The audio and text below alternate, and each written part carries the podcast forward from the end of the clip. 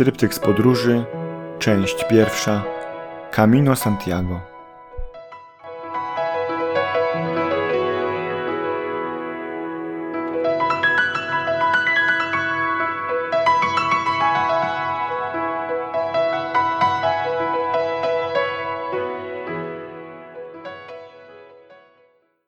Ada.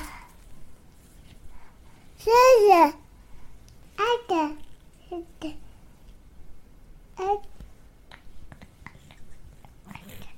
Ada menat. An. An. An. Ya. Ada ba. As. As. Dzień dziesiąty. Santona Güemes. Czy to raj, czy Güemes?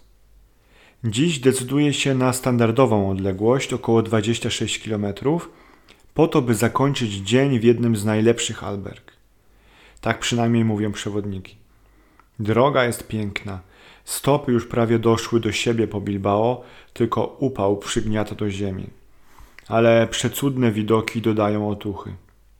Jest zielono, idzie się piękną, spokojną drogą, która bardzo przypomina Beskid Niski. Jako, że to moje ukochane góry, pewnie dlatego również tutaj bardzo dobrze się czuję. Dochodzę do albergę pomiędzy Waldisem a Francuzami. Hospitalero czeka już ze szklanką wody. Troszczy się o nas tak, jakbyśmy byli w pięciogwiazdkowym hotelu. A wieczorem kolacja dla wszystkich. Śpiewy, tańce, jak na weselu. Cudowna atmosfera. Myśl na dziś?